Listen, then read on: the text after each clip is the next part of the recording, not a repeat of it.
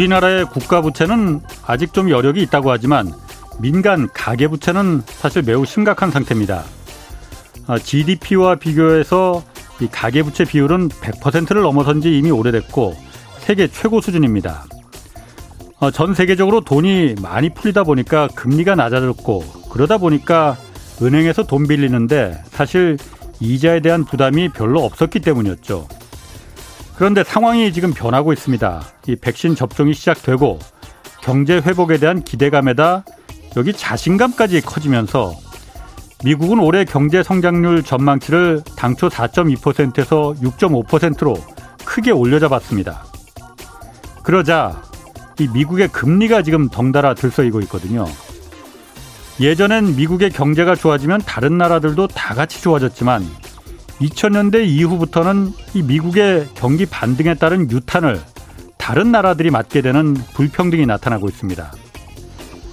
세계의 돈이 미국으로 몰리게 되다 보니 다른 나라들은 돈이 빠져나가지 않게 금리를 미국보다 더 올릴 수밖에 없기 때문이거든요. 이미 브라질과 터키, 러시아 등이 금리를 올리기 시작했습니다. 이 터키의 금리는 무려 19%까지 올라갔습니다. 우리의 경우도 별반 다르지 않습니다. 아, 지금 시중 은행들이 우선 수요가 많은 전세 대출 금리부터 올리기 시작했습니다. 그리고 2년 넘게 내리기만 했던 한국은행 이 기준 금리도 조만간 올라갈 가능성이 있다는 분석이 나오고 있습니다. 돈 빌리기 쉬운 시대가 이제 저물어 가고 돈 빌리는 게 부담스러운 그런 시대가 다시 오고 있습니다. 네, 안녕하십니까. 저는 경제와 정의를 다 잡는 홍반장 KBS 기자 홍사원입니다. 홍사원의 경제쇼 출발하겠습니다. 유튜브 오늘도 함께 갑시다.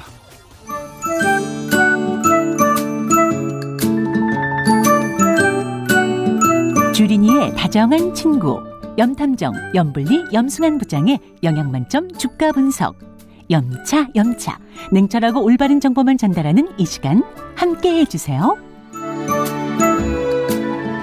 네, 매주 화요일 염불리의 영양 만점 주식 분석 시간입니다. 염승환 이베스트 투자증권 부장 나오셨습니다. 안녕하세요. 네, 안녕하세요. 아, 주식과 관련해서 염승환 부장께 질문 있으신 분들 짧은 문자는 50원이고 긴 문자 100원이 드는 샵 9730으로 많이 보내주시기 바랍니다. 그래서 자 지난주에 저희가 그 폭스바겐 그 배터리 그 자체 개발하겠다 뭐 네. 뭐 각형으로 뭐 바꾸겠다 해서 네. 우리 국내 배터리 회사들이 이거 뒤통수 맞은 거 아니냐 이런 네. 얘기 했었잖아요. 근데 현대자동차도 지금 배터리 앞으로 전기차 만들 때 네. 자체 생산하겠다 뭐 이런 계획을 뭐 발표를 했어요. 발표를 했다기보다는 알려졌어요. 네. 가능성 있는 얘기입니까? 일단은 사실은 이건 이제 기사 기사 내용으로는 이제 제목으로는 뭐 자체 생산 방안 추진한다는 이제 기사가 떴는데 예. 사실은 그거는 좀 와전된 것 같고 예. 왜냐하면 이제 예전에 CEO 인베스터 데이라고 있는데 CEO가 직접 이제 투자자들한테 음. 설명하는 예. 그 설명회에서 자체 배터리 생산을 안 한다고 했거든요. 계획을 얘기를 했습니다. 우리는 네. 자체 배터리 생산 안 한다. 어. 다만 이제 남양주에 연구소가 있어요. 있죠. 이제 거기에 어. 인력을 충원했다고 하더라고요. 배터리 인력. 근데 그건 뭐냐면 이제 많은 분들이 요즘에 공부는 되 계시겠지만 전고체 배터리, 예, 예. 리튬이온 배터리 말고 이제 거기에 들어간 전해질이 이제 고체가 되는 건데 예. 그게 이제 꿈의 배터리라고 많이들 불리우는데요. 폭발 위험도 잘 네, 없고 네, 또 에너지 밀도도 굉장히 커서 네. 기존 리튬 배터리보단 120, 30%더 성능이 좋다고 좋죠. 그러더라고요. 예. 그러니까 안전하면서도 성능이 좋으니까. 음. 근데 그게 이제 만들기가 너무 어렵다 보니까 예. 지금 이제 많은 배터리 회사들이 만들려고는 하는데 시간이 예. 지금 많이 걸리고 그 도요다도 2010년대 초반부터 아마 한 걸로 아는데 아직도 못 만들었거든요. 사실은 되게 음. 오래됐는데도 근데 현대차도 어차피 전고체 배터리를 이제 그게 게임 체인저인 걸 알기 때문에 네. 일단 최종 목표는 거기까지 보고 그거를 연구 개발하겠다는 목적으로 예. 아마 이제 인력을 충원한 것 같고 이거는 예전에도 한번 그 언급을 했던 내용이거든요. 사실 현대차 측에서도 그래서 예. 전고체 배터리를 2028년도 경에 내놓겠다라고는 얘기가 나왔었어요. 근데 리, 여기 나온 거는 현대차에서 개발한 네, 네, 현대차에서 개발을 하는 어, 거죠. 어. 2028년도에 한번 제품을 내놓겠다. 도요다가 2025년도 예상하고 있거든요. 예. 전고체 배터리가. 예. 그래서 현대차가 조금 이제 늦긴 하지만 어쨌든 이제 그런 청사진을 가지고 있는데 기사에 나온 것처럼 뭐 갑자기 리튬이온 배터리를 만들겠다. 그건 아닙니다. 리튬이온 배터리는 사실상 이제 국내에 보면 3사가 있잖아요. 예. 이 3사랑 협력하는 관계예요. 그래서 굳이 지금 이 배터리 공장 하나 짓는데 한 2조 원 이상이 들어간다고 하더라고요. 예. 근데 그 많은 돈을 들여가지고 굳이 그거를 리스크를 떠안고 사실 배터리 사업이라는 게 또 고마진 사업은 아니에요. 영업이익률이 음. 10%가 안 되거든요, 사실. 음. 근데 내재화를 해서 물론 뭐 수직 계열을 하면 물론 좋을 수는 있죠. 좋을 수는 있지만 예. 굳이 그 많은 돈을 들여가지고 그걸 한다는 게 효율적이지 않다고 생각을 한 거죠. 그래서 리튬이온 배터리는 음. 일단 외부 조달을 하는 게 지금 원칙인 것 같고 예. 그래서 합작사를 만들었어요. 사실 뭐 인도네시아 쪽에도 음. LG화학하고 그 합작 법인이 있습니다. 예. 그런 식으로 하고 그다음에 전고체 배터리는 한번 자체적으로 개발하는 음. 걸로 이런 그림이기 때문에 현대차 자체 배터리 계획은 좀 폭스바겐처럼 예. 공격적으로 하겠다. 그건 아니기 때문에 예. 좀 시장에서 좀 약간 너무 좀 와전된 거 아닌가 하는 좀 생각이 듭니다. 그래요? 네. 아니 그런데 지금 폭스바겐도 그렇고 현대차도 그렇고 지금 말씀하시기로는 현대차는 이제 리튬이온까지 이제 자체 내재화를 자체 개발하겠다는 건 아닌 것 네, 같고 네, 그 이후에 네, 전고체 다음 네. 이제 게임 체인저가 된다는 그 전고체 배터리를 이제 그 2028년 정경에 이제 그 좀 내놓겠다는 건데 배터리 기술이라는 게 사실 그렇게 쉬운 건 아니잖아요. 그 단순하게 봐서 이번에 그 SK하고 LG 화학하고 네. 싸운 것도 SK가 그 기술력이 좀 부족하니까 LG와 네. 기술자들을 이제 그 빼내 갔다고 해서 이제 네. 그 패소한 거 아니에요. 기존의 배터리 업체들도 그렇게 기술력이 이 차이가 나는데 네. 현대차가 자동차 만들던 회사가 배터리 또 폭스바겐이 배터리 기술이 무슨 기술이 있을까라는 네. 의문이 들거든요. 예. 쉬운 거 아닐 거 아니에요. 쉬운 건 절대 아닙니다. 그러니까 이게 시장에서 좀 너무 간과하고 있는 게 마치 그, 그러니까 지금 주가 분위기를 보면요. 예. 폭스바겐이 당장 내일이라도 만들 것 같은 분위기예요. 지금 어. 주가 흐름만 보면 계속 빠지거든요. 지금 음. 대표 기업들이. 근데 이제 어차피 대규모 양산은 2026년부터로 계획이 돼 있어요. 폭스바겐 예. 계획에 의하면. 근데 노스볼트라는 기업이 뭐 요새 이제 화제가 되니까 많이들 아실 텐데 그 폭스바겐이 예, 지분 투자했다는 예, 네. 스웨덴 기업이고 예. 신생 회사입니다. 그래서 2016년도에 만들어진 기업인데 예. 이제 기사 내용이나 제가 뭐 애널리스트 분들한테 물어봐도 아직까지는 양산 경험이 없어요. 제대로 된 양산을 해본 적이. 그러니까 그 노스볼트라는 회사가. 예, 그러니까 우리 한국 기업들은 지금 지난 20년 동안 업력이 20년 정도 되고 예. LG화학이 2000년 초반부터 했거든요. 예. 그때 적자 보면서 연구 개발해가지고 음, 음. 이제 20년 만에 처음 흑자가 났어요. 드디어 이제 돈을 벌기 음, 시작하거든요. 예, 예. 근데 그 신생 회사가 어쨌든 아직 기술력도 좀 부족할 텐데 예. 물론 폭스바겐이 뒤에서 돈을 지원을 하겠죠. 예. 또 아마 거기에 뭐 한국에 인력이 갈 수도 있어요. 어떻게 수카우트 돼가지고 될 수도 뭐 있겠지. 수도 예, 뭐 옛날에 네. 반도체도 네. 그랬잖아요. 사실 예, 예. 중국에서 그런 것처럼 할 수는 있겠지만 대량 그러니까 시제품을 만드는 거야 누구든 만들 수는 있겠죠. 예. 우리가 뭐 사실 어떤 뭐 우리가 요리할 때도 요리 그냥 하나 하는 거는 잘하는데 대량으로 만드는 건 되게 다른 문제잖아요. 대량으로 그렇죠. 요리를 할 때는 맛이 안 나오거든요, 사실은. 예. 그런 것처럼 반도체, 뭐 LCD, 뭐 스마트폰도 마찬가지고 2차 전지도 양산, 양산이라는 건 사실 경험이거든요. 이 경험이 음. 쌓여야 되는데 음. 삼성전자도 일각에서 그런 얘기가 있어요. 비메모리 반도체를 하는데 예. 파운드리를 이제 TSMC 쫓아가는데 예. 수율이 안 나와가지고 좀 고전을 하고 있다고 합니다. 그러니까 음. 양산 경험이 좀 부족하다 보니까. 예. 근데 그러려면 시간이 많이 걸려요. 음. 근데 노스볼트는 이제 처음이거든요. 예. 그러면 따라잡으려면 일단 5년 정도의 격차가 있다고 치면 네. 뭐 예를 들면 2026년도에 어쨌든 만들었다고 치면 음. 2026년도에 LG화학하고 삼성하고 SK 이노베이션이 가만 안 지금하고 가, 똑같은. 걸 만들지는 않을 거 아니에요. 예, 예. 훨씬 싸고 좋은 걸 만들어냈겠죠. 예, 예, 예. 근데 그거를 너무 간과하고 그냥 지금 이제 폭스바겐이 이런 식으로 무조건 내재화하겠다. 80% 음. 물량. 여기에 그냥 포커스를 맞춰서 시장이 좀 바라보는 것 같아요. 그러니까 그 자체가 이제 불편한 거죠. 원래는 폭스바겐이 내재 안 했으면 좋겠는데 하는 것 자체. 그러니까 이게 내재화 성공할지 안 할지는 지금 누구도 모르는데 솔직히 성공할 확률은 그렇게 높지는 않거든요. 예. 그 지금 테슬라도 어떻게든 내재화 하려고 지금 노력을 하는데 지금 당장 안 되거든요. 안 예. 되니까 LG화학 손을 잡은 거예요, 자꾸. 예. 파나소닉 속도 손도 잡고.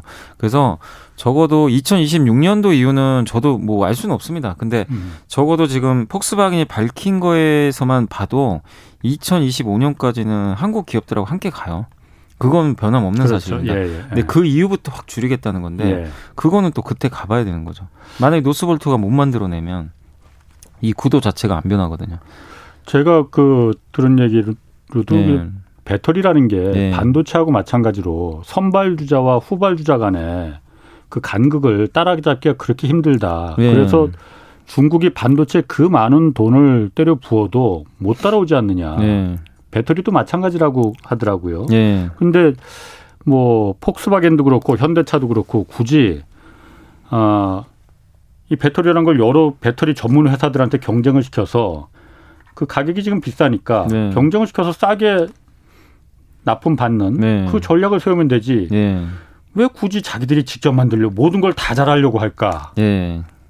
네. 그러니까 이게 그러니까 여러 네. 가지 설들은 있어요. 네. 그러니까 일단 첫 번째가 뭐냐면 폭스바겐은 자동차를 어쨌든 많이 만들어요. 예. 적게 만드는 회사, 전 세계에서 아마 가장 많이 만드는 회사일 거예요. 예. 도요다처럼. 예. 그러다 보니까 여기 배터리가 전체 원가의 40%거든요. 예. 전기차. 그러니까 이거를 내재화하면 원가 절감을 할 거라고 생각을 한 것 같아요. 예. 일단 우리는 뭐 BMW보다 압도적으로 많이 만드는 회사다 보니까 네. 그래서 그 생각을 한 것 같고 그 다음에 이제 두 번째가 협상 같아요. 뭐냐면 지금 배터리 가격이 낮아질수록 사실 유리하잖아요. 이 자동차 회사 입장에서는 그렇죠. 당연히 유리한데 아.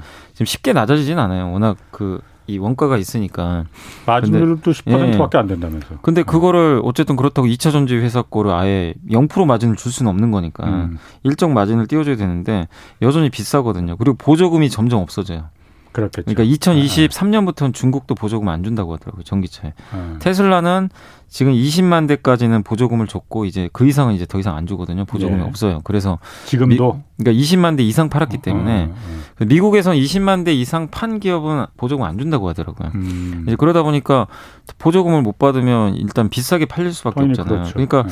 이 완성차 업체 입장에서는 어떻게든 싸게 팔아야 되거든요. 원가를 예. 줄여가지고. 예. 근데 그게 지금 안 되는데 하나의 협상 카드죠. 야, 우리 내가 그러니까 폭스바겐 이런 거 현대차한테 야, 내가 지금 이 배터리 만들 아니 그러니까 LG화한테 이런 거죠. 내가 배터리 이거 만들 거야. 약간 음. 이제 협박성일 수도 있는 거죠. 내가 만드니까 이게 좀 협상에서 우위를 점하기 위해서 네. 나도 이거 만들 줄 알아. 어, 너만 하는 거 아니야. 약간 그런 느낌 있잖아요. 예. 네. 그러니까 뒤에는 뭐 뭐가 있는지 모르겠지만 네. 지금 사실은 LG화학 입장에서 보면은 코웃음 나오겠죠. 아직 만들어 본 경험도 없는 에, 에. 회사가 갑자기 만든다고 하니까. 예. 근데 이제 어쨌든 갑이잖아요. 폭스바겐이 갑이니까 그런 이제 또 그 부분도 지금 작용을 한 것 같아요. 그러니까 여러 가지 이유들이 있는데 제가 이제 기자님 말씀, 말씀에도 저는 동의를 하는 게 완성차 굳이 할 필요 없거든요. 이게 왜냐하면 네. 돈도 많이 들어가요. 그리고 이거를 제대로 만든다는 보장도 없어요. 솔직히. 그리고 특허 건수가 LG와 같은 경우는 특허 건수가 2만 건이 넘는데요. 네. 근데 CATL이 지금 세계 1위잖아요. 예. 2천 개밖에 안 돼요. 특허권 노스볼튼 거의 없고. 알겠습니다. 네. 지금 김성복님이 오늘은 다른 섹터도 좀 얘기 좀 많이 해주세요. 네. 지난 주에도 배터리 너무 많이 했습니다. 네. 질문 좀좀 받고 갈게요. 1566님, 9720님, 9988님. 어, 저도 이거 궁금하거든요. 지난주에 SK 바이오사이언스 상장해서 네. 그뭐 사상 최대 그, 그 기록을 네. 경신했다면서요. 그런데 지금 계속 내려가거든요. 네. 이거 왜 계속 내려가는 걸까요? 공모가가 너무 높았던 걸까요? 아니 공모가가 높은 건 아니었어요. 그렇게 높은 건 아니었는데 예. 시가총액이 한 5조 원 정도에서 시작을 했으니까 예. 근데 이제 따상이라 그러죠. 첫날 상한가 갔으니까 예. 시가총액이 이제 10조를 넘어가게 됐거든요. 13조까지 예. 갔던 걸로 기억을 하는데 13조면은 예. 또싼 건 아니거든요. 어떻게 예. 보면은 그리고 SK 바이오사이언스는 일단은 이제 공모주 청약을 하셨던 분들이 워낙 지금 많이 받아놨어요. 예. 옛날에는 받을 수 없는 분들까지 최소한 한 주는 다 받아갔습니다. 음. 그러다 보니까 좀, 어, 어쨌든 10만 원, 20만 원에도 수익이 났잖아요. 음. 그걸 팔고 싶은 좀 욕구도 있었던 것 같고, 예. 그리고 또 시장 분위기가 좀 최근에 좀 안 좋았고, 예. 거기다가 문제가 SK 바이오사이언스가 주가 계속 가려면 실, 그러니까 성장에 대한 연속성이 있어야 되는데, 음. 저번 시간에도 제가 한번 말씀드렸지만, 코로나19 백신은 올해가 정점이 될 가능성이 예. 높아요. 음. 내년에는 줄거든요. 음, 음, 음, 그러면은 이거를 내가 굳이 장기 이 비싸, 그러니까 싼 가격은 아니거든요. 지금 예. 가격 자체가 예. 공모가 싸다고 하더라도 예. 그러면 투자자들이 이 가격이 내가 지금 여기서 사야 돼? 음. 이런 유인이 없어지는 거죠. 음. 그러다 보니까 공모 받았던 사람들은 팔아버리고 신규로 누가 사줘야 이게 물량이 소화가 되는데 예. 그게 소화가 안 돼서 이렇게 좀 흘러내리는 양상으로 가는 거 아닌가 싶습니다. 네. 그 신재생 에너지 시대는 언제 올까요? 많이 올랐다고 하는데 고점 대비 30%까지 하락했어요. 한화솔루션 계속 떨어지네요. 하고 물어보셨네요. 신재생 에너지는 이제 이미 시작을 했죠. 작년 하반기부터 음. 이제 유럽에서 정책적으로 했고 이제 마지막 끝판왕이 남았잖아요. 바이든 네. 대통령이 그 인프라 투자 그 4조 달러. 네, 맞아요. 예. 거기에 아마 그린 관련된 게 포함이 될 거예요. 예, 예. 그럼 그때부터 시작인데 음. 근데 주가는 그걸 이미 좀 작년에 한번 선반영을 해 버렸어요. 그게 될 거라고 생각하고 예. 왜냐면 바이든 후보 공약이 당시에 그거였잖아요. 그린. 그렇죠. 예, 네. 예. 그래서 한 주가가 어떤 경우 10배씩이나 올랐습니다. 어. 10배 올랐는데 지금 30% 빠진 게 물론 많이 빠진 거긴 하지만 예. 10배 오른 데 따른 좀 휴유증도 좀 있는 거예요. 그래서 지금은 좀 숨고르기 기간으로 보시면 좀 좋을 것 같고 예. 그다음에 아까 하나 솔루션도 말씀 해 주셨지만 주가가 좀 부진한 이유는 상반기까지는 태양광이 주력인데 여기서 실적이 조금 부진할 거란 얘기가 좀 있어요. 이 예. 증권사 보고서를 아. 보면 하반기부터 좋아집니다. 예. 그럼 상반기까지는 좀 쉬어갈 수 있으니까 그러니까 큰 그림으로는 걱정 안 하셔도 되는데 단기적인 시각에서는 조금 쉬어갈 수 있다라고 그렇군요. 보시는 게 좋겠습니다. 하나 더 좀 그 소화하고 다시 좀 예. 갈게요. 3641님이 한국 항공우주 어제 위성 발사도 성공했는데 예. 오늘 폭락했습니다. 이거 왜 그런 건가요? 아니 성공은 했는데 항상 그렇잖아요. 소문에 음. 사서 뉴스에 팔아라. 아. 그러니까 뉴스가 또 나오니까 예. 차익 당 당장 또 이제 재료가 없어요. 아. 소멸되잖아요. 예, 우리가 예. 악재도 이미 노출되면 악재 해소고 호재도 이미 반영되면 이제 예. 호재가 없어지는데 어제 어쨌든 그 중형위성 1호가 발사에 성공한 건 되게 좋아요. 예. 되게 좋은 이벤트고 다만 주가가 그걸 선반영해서 올라왔기 때문에 음. 아침까지 계속 올라왔어요. 예, 좀 올라왔었어요. 아. 그 어제까지만 해도 괜찮았어요. 예. 근데 이제 이걸 들고 있던 사람들이 아 이제 이벤트 없다 당분간 음. 그래서 이제 팔고 싶은 사람들이 음. 팔고 거기다 오늘 지수까지 밀려버리니까 예. 그랬던 것 같은데 한 가지 더 말씀드리면 근데 이벤트가 또 있어요 10월달에 조금 남았는데 예. 10월 달에 누리오라는 또 그 발사체가 또 발사가 됩니다 거기 위성 실어가지고 한국 그거는 기술 발사체죠, 그러니까 예, 로켓. 예. 아, 예. 그러니까 그것도 하나의 이벤트가 있으니까 예. 그것도 거기에 우리 한국 기업들이 다 많이 참여를 했다고 하더라고요. 예. 그래서 여전히 우주항공 그 흐름 자체는 예. 계속 이어지니까 뭐 너무 스트레스 받을 필요는 없을 것 같습니다. 그렇군요. 저희 LG 전자 있지 않습니까? 네 여기 그 스마트폰 사업 이제 접는다고 뭐 아직 결정된 건 아닌 것 네. 같은데 뭐 접는다고 지금 기사가 계속 나와요. 네. 그 접는 겁니까? 아니 원래는 매각을 한다고 했었어요. 처음에는 네. 그래서 뭐 러시아 국부 펀드에서 뭐 방안을 해가지고 뭐 음. LG 전자의 스마트폰 사업부를 인수한다는 얘기도 있었고 뭐 베트남에다 뭐 매각한다는 얘기도 있었고 네. 그러니까 원래는 매각이었어요. 사실은 예. 그러다가 이제 거기서 관심이 없었던 것 같아요. 음. 그쪽 뭐 러시아나 베트남 쪽에서 예. 그러니까 이거를 근데 안고 가기가 좀 힘들거든요. 이미 시장에는 다 알려줬어요. LG 전자가 스마트폰 사업 손 뗀다. 음. 이거 알려줬는데 그럼 매각 아니면 철수인데 매각이 안 되면 다음 소순으로 이제 이 철수설이 나온 것 같아요. 그러니까 예. 이거는 결정된 건 아닙니다. 아직은 음. LG에서 공식적으로 언급한 건 아니기 때문에 근데 매각 이 원매자 찾기가 좀 너무 어려운 것 같아요. 왜냐하면 LG전자의 스마트폰 사업은 저도 경쟁력은 있다고 보거든요. 제품은 괜찮아요. 저도 사실 LG 스마트폰 네. 쓰는데 좋던데. 네. 아니 원래 LG가 또 네. 그런 그 원래 가전 제품 잘 만들잖아요. 예, 그래서 예. 고장도 거의 안 나고 예. 잘하긴 하는데 어쨌든 저는 좀 개인적으로 마케팅에 좀 실패가 아닌가. 마케팅에. 좀, 예. 왜냐하면 포지션이 좀 애매했던 것 같아요. 그러니까 제가 느낀 거는 애플하고 삼성이 있는데 예. 프리미엄으로 다 인정하고 비싸게 사잖아요. 예. LG도 똑같아요 가격은. 근데 사람들의 인식은요 LG 폰은 약간 중저가 폰으로 보고 있더라고요. 예, 예. 어느 순간부터. 예. 근데 가격이 중저가 폰이 아닌 거죠. 음. 애플하고 비슷해요. 음. 그러니까 사람들이 손이 안 나가는 거고, 그 사람들 입장에서 점점 안 팔리다 보니까 예. 점점 도태되는 것 같아요. 그러니까 아무리 잘 만들어도 시장이 지금 어필을 못했던 것 같아요. 그래서 이거는 음. 저는 마케팅을 좀 너무 잘못한 거 아닌가 음. 그런 생각이 좀 들긴 하는데 어쨌든 LG 뭐 스마트폰 쓰신 분들 입장에서는 좀 아쉽겠지만 주주분들은 지금 그렇지가 않고 무조건 빨리 철수해라. 음. 매각을 하든가. 그래요? 왜냐하면 연간 매년 적자를 1조씩 보는데 그러면 가전 제품으로 엄청나게 돈을 벌거든요. 예. 가전에서 돈 많이 벌어요. 근데 그 돈을 지금 갉아먹고 있으니까 음. 이게 아깝잖아요. 이 돈 가지고 또 새로운 사업 투자하면 되는데 예. 그래서 얼마 전에 그 전장 부품 회사 마그나랑 같이 합작 사이가 음. 전기차 자동차 예, 그쪽에 뛰어 이제 예. 그것까지는 되게 좋은데 아직도 이 스마트폰 사업부가 발목을 잡고 있다 보니까 음. 계속 지금 요구를 하는 것 같아요. 그래서 주가 측면에서는 당연히 사업을 접는 게 좋습니다. 주주 입장에서는 아닌 음. 거는 정리해야 되거든요, 사실은. 예. 떠안고 갈 필요가 없는데.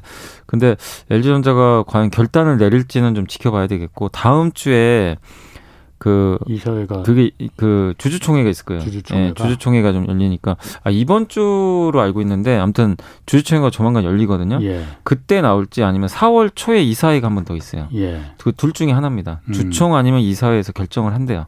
그래서 아니 그럼 제가 기본적으로 좀 그좀 음. 그 기초적인 질문인 네. 것 같은데 그 스마트폰 사업이라는 게 네. 굉장히 어쨌든 LG에서도 가전이 주력이긴 하지만은 네. 굉장히 중요하게 생각하고 네. 이게 어쨌든 미래 사업이다 미래 사업인지 아닌지 모르겠으나 네. 스마트폰이 이걸 갖다가 그냥 매각 어디 헐값이라도 좀 파는 거 하고 음. 그게 훨씬 더 좋지 그냥 우리 아내하고 접어버리는 거 하고 네. 파는 게 좋은 거 아니에요? 너 헐값이라도?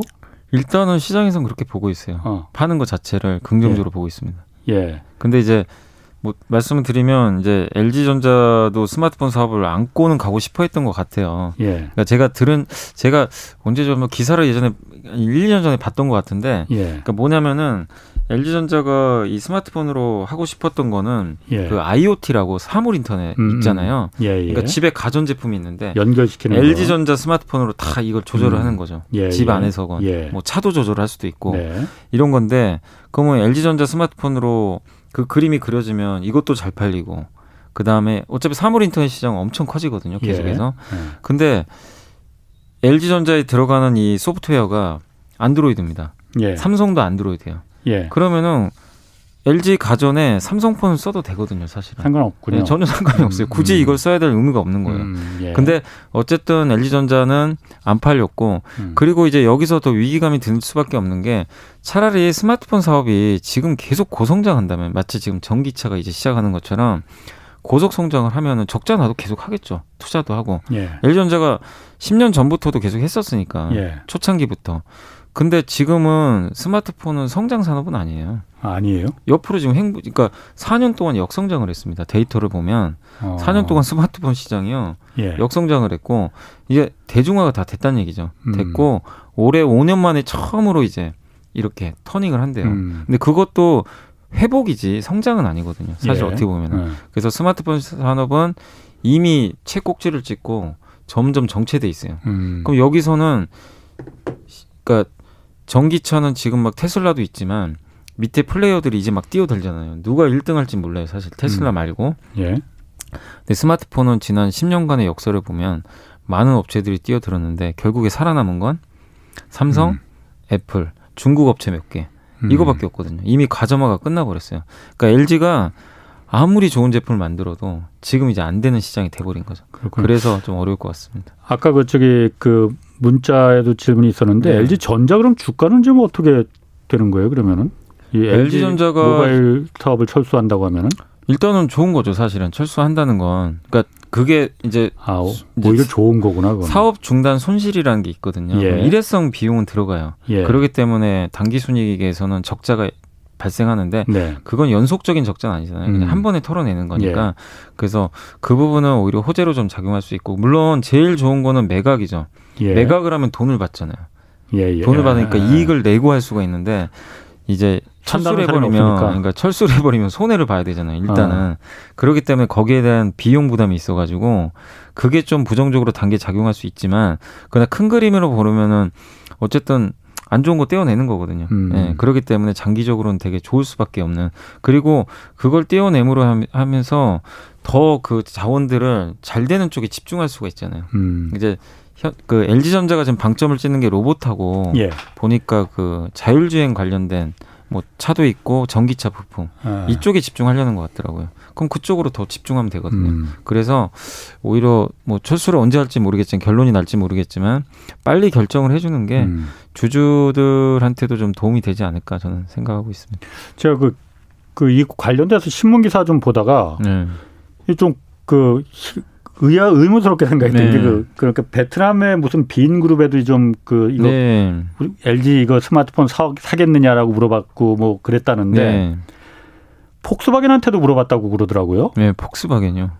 그 폭스바겐은 저는 전, 저는 들어본 그래요? 적은 없는데. 아 그래? 예. 신문 기사에 그렇게 나왔더라고 아, 그래요. 아 그건 잘 모르시는구나. 폭스바겐은 근데 근데 만약에 그게 예. 진짜여도 참 너무 좀 약간 이게 안 맞는 게 아니 어. 폭스바겐은 어. 배터리 하기도 배터리 바쁜데 스마트폰 사업을 살 리가 없죠. 그리고 산다고 해도 예. 그걸 어떻게 경영을 하겠어요, 솔직히. 지금 어. 이미 전 세계적으로 이 과점화가 돼 있는데 제가 CEO라면 절대 안 할 것 같고 알겠습니다. 그 부분은 네. 아닌 거로 가고 네. 0449님 6121님이 삼성, SDI, SK 이노베이션 또 LG 화학도 지금 굉장히 많이 내려갔잖아요. 네, 계속 빠지고 이거 있습니다. 들고 있어도 되는 건지 이렇게 직접적으로 물어보셨네요. 저는 보유하는 아. 게 맞다고 보고요. 왜냐하면 지금 가격 조정이 세개 다 배터리 네, 세개 다 왜냐하면 지금 많이 빠져 있으니까 예. 여기서 뭐 처음 첫날이 아니잖아요. 지금 나온 지가 지난주부터 나왔던 얘기니까 한 일주일 예. 정도 지났고 주가가 보통 많게는 한 20% 가까이 빠졌거든요. 예. 그 특히 LG업 같은 거 많이 빠졌는데 악재가 이미 다 노출은 됐다. 그 지금 예. 시장에서는 너무 안 좋은 쪽으로만 계속 이렇게 기사들이 나오는데 예. 그건 저는 좀 소음이 많이 섞여 있다고 생각을 해요. 음. 그러니까 무슨 얘기냐면 올해 초만 해도요. 배터리 관련된 기사들은요 다 좋은 뉴스만 나왔어요. 정말 완전히 음. 앞에다 장밋빛밖에 없었어요. 예, 예. 그럼 개인 투자 사게 되잖아요. 예. 너무 좋으니까. 예. 근데 지금은 장밋빛이 아니라 완전히 그냥 그 진흙밭입니다. 어. 이게 그냥 발을 내딛기도 힘들 정도로 예. 너무나 지금 힘든 상황들이에요. 그러니까 뉴스만 보면. 예. 근데 투자는 그럴 때 저는 해야 된다고 보거든요. 역발상 투자로 사실은. 근데 전기차 진창을 배터... 지나면 이제 잔디밭 또 나오는 거예요. 네. 그래야 왜냐하면 헐값에 거래되잖아요. 예. 그럴 때일수록. 근데 왜냐면 다 음. 버리니까. 근데 이거죠. 배터리가 진짜로 앞으로 우리나라에서 경쟁력이 없다. 전 세계적으로 진짜 누구나 만들 수 있다. 예. 그러면은 제 얘기가 틀릴 수도 있어요. 예. 근데 저는 그렇게 생각 안 하거든요. 20년 업력도 있고 음. 아까 말씀하신 대로 오죽하면 SK가 영업 비밀 침해까지 할 정도로 예. 그렇게 이 특허를 얻어내기가 쉽진 않거든요. 예. 근데 그거를 엄청나게 좀 갖고 있잖아요. 우리나라 기업들이. 예. 그리고 특허가 있다는 거는 이게 노스볼트도 걸릴 게 많아요. 만약에 만들었는데 음, 음. LG화학이 맘만 먹으면 걸어버릴 수도 있는 거거든요. 사실은 이번 SK 건 것처럼. 예, 그러니까 아니, SK 건건 그것 때문에 건 예, 건 아니지 물론. 예, 아, 영업 비밀. 근데 예. 사실 특허도 걸었어요. 아. 특허도 걸어놨어요. 예, 예. 그래서 노스볼트가 이제 하는 걸 봐가지고 만약에 비슷한 것들이 좀 나오면 LG 입장에서도 만약에 할 수도 있는 거죠. 예를 아. 들면 워낙 왜냐하면 LG는 특허 부자입니다. 정말 많이 갖고 있어요. 삼성하고. 그렇기 때문에 노스볼트도 이게 만만한 상황은 아니거든요. 음. 근데 일단은 몇 년은 두고 보겠죠. 왜냐하면 아직 제대로 만들어 본 적도 없는 회사인데 만드는 예. 것까지 지켜볼 텐데 근데 지금 시장은 어쨌든 노스볼트가 마치 그냥 전 세계 1등 배터리가 된 것처럼 음. 주가가 지금 다들 빠져버렸어요. 우리나라 음. 기업들이. 음. 그래서 너무 우려만 하지 마시고 좀 냉정하게 음. 진짜 그렇게 될, 뭐 그렇게 된다고 생각하시면 주식을 던지셔야 되는 거고 당연히. 그렇지만 제 의견처럼 우리나라 기업들 경쟁력이 여전하고 그리고 이 모든 사태의 발단은 뭐냐면 배터리가 너무 많이 필요한 거예요. 결론적으로 음. 배터리가 수요가 그렇죠. 너무 많아요. 예. 네, 그러니까 자체 배터리도 하고, 하고 싶은 거고 그래서 결론은 너무 수요가 많다는 게 사실은 문제일 수 있는데 그런 걸 본다라면은 장기적인 관점에서 아직은 너무 부정적으로 볼 필요까지는 없다라고 그렇죠. 보고 있습니다. 지난주에 저희가 그, 그 미중 갈등 간에 이제 한국 경제 그 특집을 2부작으로 한 번 했었는데 그때 홍춘욱 박사하고 네. 안유아 교수님 나오셨는데 우리나라 삼성하고 LG가 특허가 우리가 생각하는 것보다 엄청나게 네, 많다고 하더라고요. 어, 그래서 네. 그런 얘기를 하셔서 지금 네. 얘기하니까 생각이 나서 네. 아 그리고 말난 김에 SK하고 LG화학하고 그 소송은 좀 아직 해결 안된 아직 거죠? 해결 안 됐고요. 네. 2주 그러니까 이번 주 원래 오, 어제죠. 월요일 날 예. 월요일 날 그 LG가 또 건게 서로 건게 있어요. LG는 SK 그러니까 저번에 음. 그 판결 난 거는 영업 비밀 침해. 예, 예. 그거는 이제 LG가 이겼잖아요. 예. 근데 LG도 SK한테 야 너네 우리 특허 침해했잖아. 특허 걸었고 SK도 또 걸었어요. 음. LG한테 너는 우리 특허 한 거 아니냐. 네. 서로 걸었는데 먼저 이번에 원래 어제 나왔어야 되는데 LG가 건 특허 소송에 대해서 미국의 이제 국제무역위원회 있잖아요. ITC가 예. 판결을 내리기로 돼 있었어요. 예. 무슨 이유인지 모르겠는데 2주 연기가 됐습니다. 그게 2주가 연기돼 버렸어요. 왜 연기된 거로 그거는 잘 모르겠습니다. 어.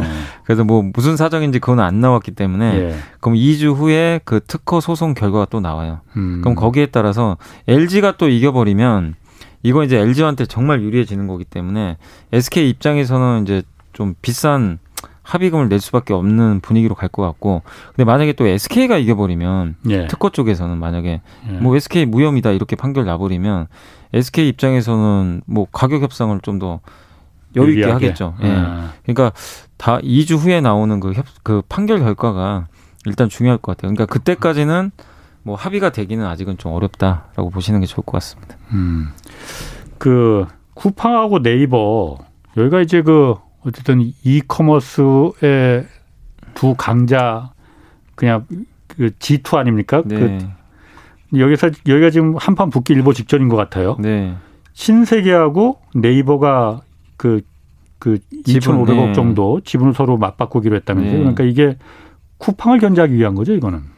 그런다고 봐야 될 것 같아요. 아. 근데 지금 이제 보면 제가 자료 조사를 그때 한번 해보니까 우리나라 전체 그 유통 시장이 예. 한 사, 소매 유통이 한 400조 원 정도 되나 봐요. 음. 그 중에 49%한 190조 정도가 온라인에서 거래가 된다고 합니다. 그러니까 엄청 400조 가운데 190조 예. 절반 정도네. 네, 엄청나게 예. 커진 거죠. 예. 원래 그렇게까지 비중이 높지 않았는데 그 작년 코로나 때문에 아. 온라인 시장이 엄청 커져가지고 음, 음. 예. 지금 그 정도까지 올라온 건데 뭐 미국은 20%대밖에 안 된다고 하더라고요. 그러니까 한국은 압도적으로 높은 시장인데 거기서 지금 거래 기준으로는 네이버가 1등입니다. 예. 네이버가 한 27%, 쿠팡이 한 21% 되는 것 같아요. 예. 네이버가 근데 네이버가 강점이 있는 거는 포털이다 보니까 어떤 물건을 사고 싶으면 무조건 네이버에서 다 검색을 해요. 그렇죠. 한 다음에 어. 거기서 어. 이제 알려주는 대로 루트 타고 들어가잖아요. 어. 그게 이제 갑질이죠. 뭐 지마켓이든 뭐 쿠팡이든 이쪽으로. 네. 어. 그러니까 어떻게 네이버의 갑질이라고 어. 봐야 돼요. 그거는 진짜 기득권이죠. 권력인데 네. 그걸 갖고 있다 보니까 그걸 통해서 다 들어가니까. 어. 그래서 네이버가 이제 거래액이 엄청나게 많은 건데 근데 네이버의 단점이 뭐냐면 물류 창고가 없어요. 배송이 제일 문제예요.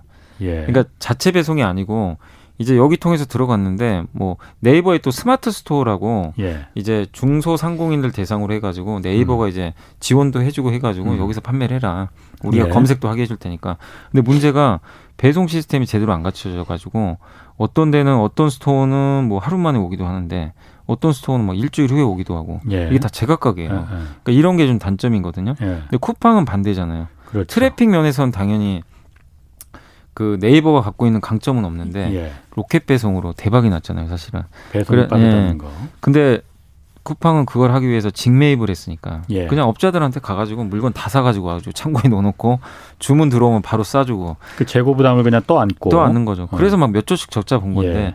근데 지금 돌이켜 생각하면 그게 성공을 한 거죠 어쨌든 음. 점유율을 늘렸으니까 예, 예. 그래서 예. 상장까지 한 건데 서로 간에 이제 장점과 단점이 명확하거든요. 예. 그래서 네이버가 한 게 칼을 간게 음. 이마트랑 제휴를 하자. 음. 그 얼마 예전에 CJ 대한타운하고도 한번 했잖아요. 예, 대한통운 예, 예. 택배사니까 아, 예, 그걸 이용하고 그 다음에 하나가 더 부족한 게 물류창고가 없어요. 음. 쿠팡은 물류창고가 엄청나게 큰 것들이 그렇죠. 많거든요. 다 지어놨죠. 예. 예. 근데 네이버는 그게 없습니다. 그래서 이마트는 아시겠지만 오프라인 점포가 많잖아요. 그렇죠. 그리고 그거 말고도 뭐 네오라고 해가지고 물류 창고가 몇 개씩 있어요. 예. 큰 것들이. 예. 그러면 신세계랑 제휴를 하는 순간 예. 이걸 활용할 수가 있어요. 예. 그렇기 때문에 네이버는 적은 돈으로 예. 지분 얼마 주지도 않아요. 뭐 0. 몇 프로만 주면 되니까. 그래가지고 0.4% 정도. 예, 예. 워낙 비싸 이제 시가총이 비싸다 예, 보니까 그래서 그걸 활용해서 네이버는 어떻게 보면 그냥 손안 대고 코 푸는 걸 수도 있어요. 어. 그냥 아주 적은 돈으로 이거 우리 한번 이마트에 한번 물류 창고를 이용해 보자. 이걸 이용을 해가지고 좀 부족한 부분 채우고 그 다음에 이마트의 강점이 신선식품. 예. 우리 먹거리 있잖아요. 음. 그런 것들 되게 1등 기업이라고 보시면 좋을 것 같은데 그거를 이제 또 활용할 수도 있는 거죠. 그러니까 음. 네이버는 부족한 부분을 자기가 직접 하는 게 아니라 다 제휴를 통해서 음. 돌리는 거고 쿠팡은 외로운 싸움이죠. 아니 그럼 네이버는 그렇게 그 지분 교환을 해서 신세계랑 네. 득을 취했는데 네. 그럼 신세계는 무슨 득이 있는 거예요, 그러면은? 네이버 아, 신세계는 그러니까 어. 신세계 이마트의 최대 단점이 네. 일단 상품 구색이 떨어져요. 아. 거의 신성식품 위주예요. 예, 예. 공산품 그렇지. 이런 거 예. 거의 없어요. 그렇죠. 공산품 다 네이버나 쿠팡 가서 구매합니다. 사람들이. 예, 예, 예. 이마트에서 잘 구매를 안 해요. 그러니까 신성식품은 좋은데 외연 확장을 할 수가 없어요. 아. 이 신성식품은 딱 시장이 정, 그 정해져 있잖아요. 그리고 이마트 쓱닷컴을 많이들 이용하시는 분도 계시지만 어쨌든 점유율이 높지가 않아요. 그렇죠. 제가 알기로는 거래액 기준으로는 우리나라에서 점유율 기준으로 한 3%? 3% 음. 정도 차지하는 것 같더라고요. 근데 네. 이버가 27%잖아요. 예. 그럼 네이버랑 같이 붙는 순간 네이버의 이 트래픽을 활용하면 예. 이마트 쓱닷컴으로 유입을 많이 시켜버릴 수가 있잖아요. 어. 그러니까 지분을 주고 네이버랑 제휴를 해서 네, 이마트 쓱닷컴이 네이버 예를 들면 네. 스마트 스토어에 입점을 하는 거예요. 음. 그러면은 네이버에서 검색을 하면 어떤 내가 뭐 아 내가 참치 먹고 싶어서 네. 참치 캔을 딱 클릭하면 이마트 쓱닷컴도 바로 이 상단에 뜰 수가 있는 거죠. 네. 예를 들면 그러면 이마트 입장에서 나쁠 건 없죠. 네이버 트래픽을 활용하는 아. 거니까. 신세계는 네이버의 검색을 예. 받고 예. 네이버는 신세계의 물류와 물류, 배송을 예. 받고 예, 약간 그런 네이버가 훨씬 유리할 것 같은데. 뭐 네이버가 어쨌든 갑이죠 어떻게 그렇군요. 어, 7696님이 애플, 테슬라 등 미국 기술주 향후 전망 부탁드립니다. 많이 떨어 애플, 아, 테슬라, 애플 이거 굉장히 많이 떨어졌잖아요. 네네. 어. 근데 이거 뭐 전망, 그러니까 어차피 이 기업들 성장하는 건 의심하실 필요는 없어요. 어차피 예. 뭐 테슬라도 요즘에 뭐 폭스바겐도 한다 막 이러니까 경쟁 때문에 그렇지만 예. 뭐 언젠가 경쟁 안 할 수는 없는 거잖아요. 하는 예. 거니까. 근데 그거보다 시장이 더 커지는 거니까 뭐 애플 스마트폰도 마찬가지고 애플은 또 자율주행차까지 앞으로 한다는 얘기도 있으니까 성장을 의심할 필요는 없는데 금리 때문이죠. 금리가 요새 오르면 국제금리가. 예. 그 성장주 할인이 들어가니까. 예. 근데 이들 기업들은 제가 봤을 때는 그 금리가 오르는 것보다는 월등히 또 돈들을 좀 많이 벌고 있고 예. 성장을 계속 꾸준히 하고 있잖아요. 네. 금리 오른다고 성장 안 할 기업들은 아니거든요. 물론이죠. 그래서 금리가 지금 요동을 치는 구간에선 당연히 힘들지만 금리가 오르더라도 점진적으로 오르는 그러니까 적응할 수 있는 예. 그런 금리가 조금씩 그러니까 천천히 오르는 그런 금리가 좀 된다라면은 전 나스닥 시장도 적응을 할 거라고 보거든요. 예. 그래서 애플과 테슬라도 크게 너무 염려할 필요는 없을 것 같고 예. 2020년 전에 2010년부터 20년까지 지금보다 금리가 훨씬 높았거든요. 예. 미국에. 근데 그때도 테슬라도 잘 갔고 예. 애플도 잘 갔어요, 사실. 그러니까 꼭 모든 게 금리로만 이게 그 우리가 볼 필요는 없는 건데 예. 지금 금리가 너무나 급변동을 하니까 예. 시장이 이제 일단 놀란 거예요. 이런 무조건 할인해야 된다. 근데 과거 데이터를 봐도 금리 상승기에도 성장주들 미국 나스닥 잘 올라갔습니다. 그럼 네. 이렇게 한번 좀 물어볼게요. 애플이나 테슬라가 지금 어쨌든 지금 많이 떨어지긴 떨어졌는데 지금 금리의 그 네. 변수 네. 때문에 그런 거니 굳이 그걸 갖다가 지금 처분할 필요는 없다 이렇게 네. 받아들여져요. 네. 그러면은 그거 말고 예를 들어서 지금 연부장님이 천만 원 갖고 있다. 네. 그러면 애플이나 테슬라 주식을 사시겠습니까? 안 사시겠습니까? 저는 지금 떨어졌기 때문에 저 같으면 살 것 같아요. 아, 떨어졌으니까. 저는, 그러니까 저는 사실 1월 달에는 반대였어요. 1월 달에는 성장주가 너무 좋았거든요. 예. 다 흥분하던 시기인데 예. 그때는 주가가 다 이제 고공행진했죠. 테슬라도 마찬가지였잖아요. 예. 막 엄청난 시총을 받았는데 그때는 당연히 뭐 매도한다가 아니라 사기는 당연히 부담스러운 자리거든요. 음. 근데 지금은 금리가 뭐 금리가 하나의 핑계일 수 있지만 어쨌든 그것 때문에 주가들이 많이 빠졌고 우리 한국도 마찬가지예요. 예. 성장주들이 많이 빠져 있습니다. 예. 근데 그 기업들을 내가 1월 달에는 사고 싶어도 못 샀거든요. 예. 근데 지금은 사기 좋은 자리까지 왔기 때문에 음. 저는 투자분들의 선택이지만 저 같으면 그러니까 만약에 성장주를 그동안 사고 싶었는데 못 음. 샀던 분이라면 이번 조정 구간을 좀 이용하는 게좀 음. 합리적이지 않을까. 또 왜냐하면 이런 구간에서 내가 또 성장주를 만약에 안 사고 만약에 놔둔다면 나중에 또 성장률 올라갈 수 있잖아요. 네. 그럼 결국에 무슨 일이 발생하냐면 또 비싸게 사게 돼요. 아. 결국에 아 그때 살 걸 이런 생각을 하게 됩니다. 그래서 차라리 결정을 하시는 게 좋을 것 같아요. 성장주 관심 있는 분들은 사는 게 맞고, 네. 아니 나는 원래 애초에 관심이 없다 성장주. 네. 그냥 누가 요즘에 금리 때문에 가치주 사라고 하니까 네. 가치주만 보겠다. 그런 분들은 뭐 그거랑 별개로 가치주 하시면 될 것 같아요. 5882님이 무상증자 관련주들 정리 좀 부탁드려요. 요즘 바이오주들 무상증자 예정인데 이거 호재인가요? 아, 무상증자는 일단 기본적으로 호재입니다. 왜냐하면 예. 회사가 가지고 있는 쌓아놓은 그 유보금이 있거든요. 예. 그 그거 가지고 이, 이 자본을 조달을 해가지고 주주들한테 공짜로 주식을 주는 거예요. 예. 근데 사실은 이제 주가가 그만큼 떨어지니까 뭐 기업 가치의 변동은 없는데 예. 어쨌든 그 유보된 자본금이 없으면 무상증자 할 수가 없습니다. 예. 할 수가 없기 때문에 우량한 회사라는 걸 증명하는 거고 그다음 무상증자 하면 좋은 점이 일단은 주가가 떨어지는 대신에 나는 주식 수가 보통 두 배로 늘어나거든요. 그러니까 내가 만 원짜리를 음. 열주 갖고 있었는데 예. 5천 원짜리를 이제 20주 갖고 있는 거예요. 예를 예. 들면 예. 그런 효과가 발생을 해요. 그러면 어 나는 주식 수가 더 늘어났는데 음. 사실 똑같죠. 사실 계산해 보면 똑같은데 오, 주가가 5천 원이 되니까 싸 보이는 거예요. 음, 음, 착시 효과도 예. 생겨요. 예. 그래서 보통 주가 올라가고 그 다음에 마지막으로 거래량이 없는 기업들 있잖아요. 거래가 너무 그러니까 유통 주식수가 부족해가지고 예. 그런 기업들은 주가는 낮아지는 대신에 주식수가 두 배, 세 배로 늘어나니까 거래가 많이 일어나요. 음. 당연히 활성화되게 됩니다. 예. 주가가 싸지면서. 그래서 유, 어떻게 보면 이제 유동성 면에서도 되게 좋은 효과들이 있어요. 근데 이제 음. 관가하시면 안 되는 게 예. 이거는 단기적인 이벤트일 뿐이에요.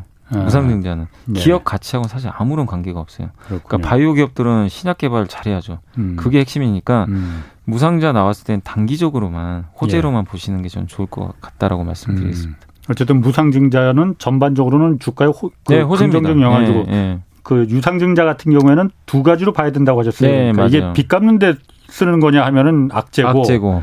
뭔가를 투자하는 데 쓰는 것 같으면은 호재고 네. 그러니까 그 공시나 이런 거를 잘, 잘 봐야 된다라고 네. 지난번에 말씀하셨어요. 네, 맞습니다. 예, 정확히 알고 계시네요. 제가 외우고 있었습니다. 네네. 네. SK는 언제쯤이라 올라올까요? 엄청 물렸는데 하고 최강임님, 키다리님 이렇게 물어보셨네요. 근데 사실 뭐 요즘에 그 성장주들이 많이 빠져 있고요. 원래 SK도 네. 옛날엔 성장주가 아니었는데 예.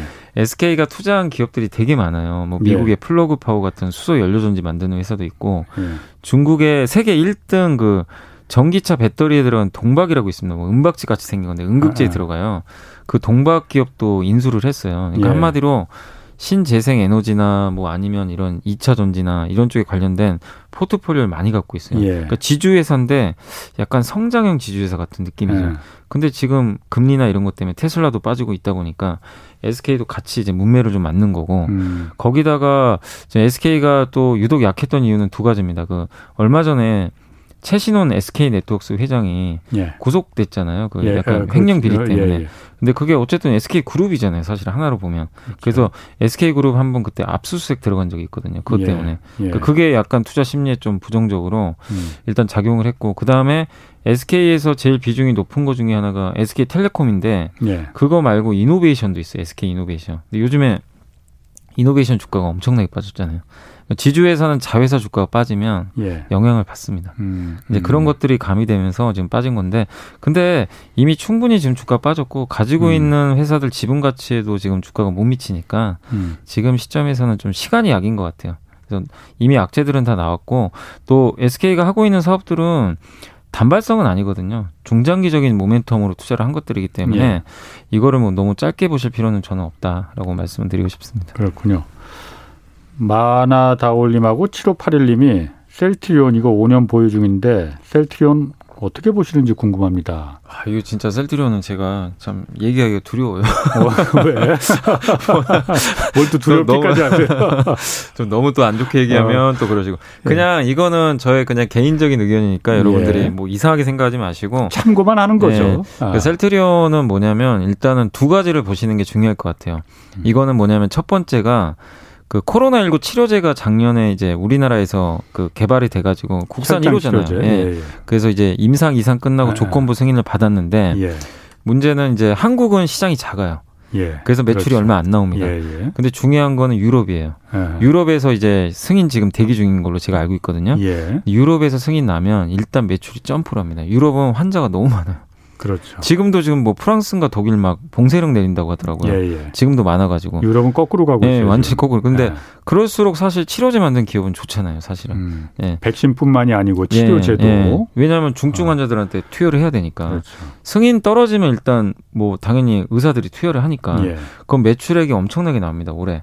빅점프라거든요. 음. 그래서 주주분들은 코로나19 치료제가 레키로나주라고 할 거예요. 아마 이름이. 그게 임상 이상이 끝나고 유럽에서 언제 승인이 날지 예. 그걸 보셔야 됩니다. 빨리 날수록 좋죠. 왜냐하면 하반기에 코로나 만약에 진정돼 버리면 아까 레키 뭐라고 하셨어요? 레키로나주. 그게 뭐뭐 뭐, 그게 이름이에요. 이름 셀트리온이 만든 아, 치료제 이름. 아, 치료제 예, 이름. 예, 치료제 이름이 음. 그렇게 돼 있습니다. 그래서 그게 되도록이면 빨리 그 음. 그 승인을 받아야 돼요. 왜냐하면 이거는 늦을수록 예. 하반기 되면 확진자가 줄어들 거 아니에요. 예. 그럴수록 당연히 음. 매출이 줄 수 있기 때문에 음, 음. 그걸 보시고 그 다음에 한 가지가 더 있는 게 뭐냐면은 그 주가가 좀 흔들렸던 이유 중에 하나가 잘 나가다가요. 예. 흔들렸던 이유 중에 하나가 그 미국의 바이오시밀러 회사잖아요. 그래서 예, 예. 신약 말고 복 이제 어떤 복제약이죠 사실은 그렇죠. 따지고 보면 예, 예. 시밀러는 이제 바이오 제품은 똑같이 못 만드니까 비슷하다 시밀러라는 이제 이름을 음. 붙인 건데 거기서 이제 그 트룩시마라는 제품이 있어요. 예. 그것도 이제 어떻게 보면 이제 치료제인데 그게 이제 그 미국에서 히트를 쳤습니다. 어쨌든 점유율이 막 올라갔어요. 예. 그러니까 원 시, 오리지널 신약 말고 예. 그 밑에 이제 트룩시마가 막 이렇게 치고 갔는데 화이자가 만든 갑자기 경쟁 제품이 나온 거예요. 예. 근데 그게 점진적으로 우상향을 하더니 셀트리온의 트룩시마 점유율을 이겨버린 거예요. 어. 최근 한 두 달 정도. 예. 그러면서 주가가 조금 부진하더라고요. 예. 그래서 다시 점유율 회복하면 됩니다, 사실. 그것만 회복되면 또 주가 모멘텀을 받을 수 있거든요. 그래서 다른 제품들은 다 잘해요, 지금. 잘하는데 트룩시마가 2등 하다가 3등이 돼버리니까 네, 네. 그래서 주가가 조금 이제 좀 슬로우해진 것 같아요. 그래서 음. 이두 가지 요인들을 좀 이게 해결이 되면 주가는 다시 또 가파르게 올라갈 수도 있는 거거든요. 음. 음. 그리고 저는 셀트리온을 그래도 좀 중장기적으로 좋게 보는 이유가 미국의 정책 때문입니다. 왜냐하면 바이든 행정부의 지금 대표적인 보건 정책이 오바마 케어잖아요. 예. 전 국민 음. 의료보험인데 예. 약가를 내려야 돼요. 왜냐하면 이 복지 재정이 한계가 있기 때문에 그냥 약값이 비싸면은 음. 그거 다 건강보험공단에서 어차피 다 나갈 거 아니에요. 돈이. 예, 예. 근데 약가가 음. 싸면 그만큼 돈이 줄잖아요. 예, 예, 세이브 되니까 그러려면 신약보다는 아까 말씀드린 바이오시밀러 복지약을 주는 게 좋거든요. 음. 복지약을 많이 쓰면 그러니까 처방을 딱 해주는데 의사가 복제약을 처방하면 훨씬 가격이 한 30% 싸거든요. 그렇죠. 그렇죠. 그러면 재정이 덜 들어가는 거죠. 예. 그래서 정책적인 아. 면에서는 이게 되게 유리해요 바이오시민 업체들한테. 그런 또 연관 관계가 또 예. 성립되네요. 왜냐하면 어. 트럼프 대통령은 오바마 케어가 아니라 예. 그냥 알아서 해라. 어. 예. 돈 있는 사람은 어. 하고 없는 사람은 음. 이게 케어를 그렇지. 못 받잖아요. 미국은 예. 사실 전국민 의료보험 제도가 아니잖아요. 그렇죠. 예. 민간 보험사가 힘이 너무 센데 네. 그 회사들은 신약만 이렇게 좀 권유를 많이 해요. 음. 그래서 약값이 너무 비쌌는데 음. 정책이 바뀌면 우리나라 기업들이 수혜를 또 받을 수도 있으니까 그렇군요. 그런 건 한번 고민해 보시면 좋겠습니다. 아까 그 박하르반님이 만도 그러니까 오늘 기사도 저도 봤는데 폴크스바겐이 전기차에 들어가는 그 서스펜션 네. 그 만도를 만도가 사상 최대 규모 를 수주했다고 그러더라고요. 그럼 굉장히 좋은 좋은 뉴스죠. 뉴스네요. 만도가 정말 이런 거 그 조향 장치라든가 예. 이 부품을 되게 잘 만드는 기업이고 예. 그 다음에 이제 그 ADAS라고 운전자 뭐 보조 첨단 운전자 보조 시스템이라고요. 예. 요즘에 뭐 제네시스나 이런 고급차 보면은 음. 자율주행 약간 이제 완벽한 자율주행은 아닌데 어느 정도 자율주행 좀 따라가는 예. 그런 것들이 있잖아요. 예. 그런 기능들이 있는데 그런 것들을 이 ADAS란 기능을 예. 만도가 만들어서 납품을 음, 하고 있어요. 음. 그래서 자율주행 완벽한 건 아니더라도 그런 최첨단 시스템을 이미 잘 만들고 있는 기업입니다. 예. 거기다가 이런 부품까지 폭스바겐에 납품하는 거 보면 예. 경쟁력이 되게 있는 기업이에요. 음. 그래서 만도 입장에서는 현대차 비중이 높은데 예. 이렇게 폭스바겐까지 뚫어버리면 매출처가 다변화되니까 되게 좋을 수 있는 거거든요. 어. 그래서 상당히 좀 의미 있는 수주가 좀 나오지 않았나 생각하고 있습니다. 그렇군요. 네. 마지막으로 시간이 그렇게 뭐 많지는 않은데 카카오페이 뭐 지금 상장 예비 심사 청구한다는데 그 네. 얘기만 잠깐만 간단하게 네, 이제 해주시죠. 아마 올해 카카오 그 페이뿐만 아니라 뱅크도 아마 상장할 것 같고 예. 뭐 카카오 엔터도 있고 한데 카카오 삼형제 네, 삼형제가 아마 네. 상장을 다 할 것 같아요. 예. 그래서 뭐 몸값이 뭐 7조 이상 된다는 뭐 그런 얘기도 나오고 예. 카카오뱅크는 뭐 30조 얘기도 나오더라고요. 어. 근데 어쨌든 카카오페이가 지금 어쨌든 결제 시스템에서는 한 예. 축을 잘 담당하고 있고 예. 사용자가 많잖아요. 일단 카카오톡 기반이니까 예, 그래서 상장하면 또 다른 대우가 될 것 같아요. 공모주 아. 청약에서. 그리고 SK 바이오사이언스랑 약간 다른 점은 얘는 백신이라서 예. 코로나19 끝나면 좀 한계는 있는데 어. 카카오페이는 그런 건 아니잖아요. 그렇죠. 어차피 계속 쓰니까 예. 그런 면에서는 또 약간 성장에 대한 메리트가 음. 있기 때문에 카카오페이는 또 굉장히 또 한번 뭐 5월, 6월에 한번 상장한다는 얘기가 있는데 예. 굉장한 흥행을 좀 기록하지 않을까 그렇군요. 기대하고 있습니다. 네, 지금까지 염승환 이베스트 투자증권 부장 함께했습니다. 고맙습니다. 네, 감사합니다. 네, 오늘 여기까지고요. 지금까지 경제와 정의를 다 잡는 홍반장 홍사원의 경제 쇼였습니다.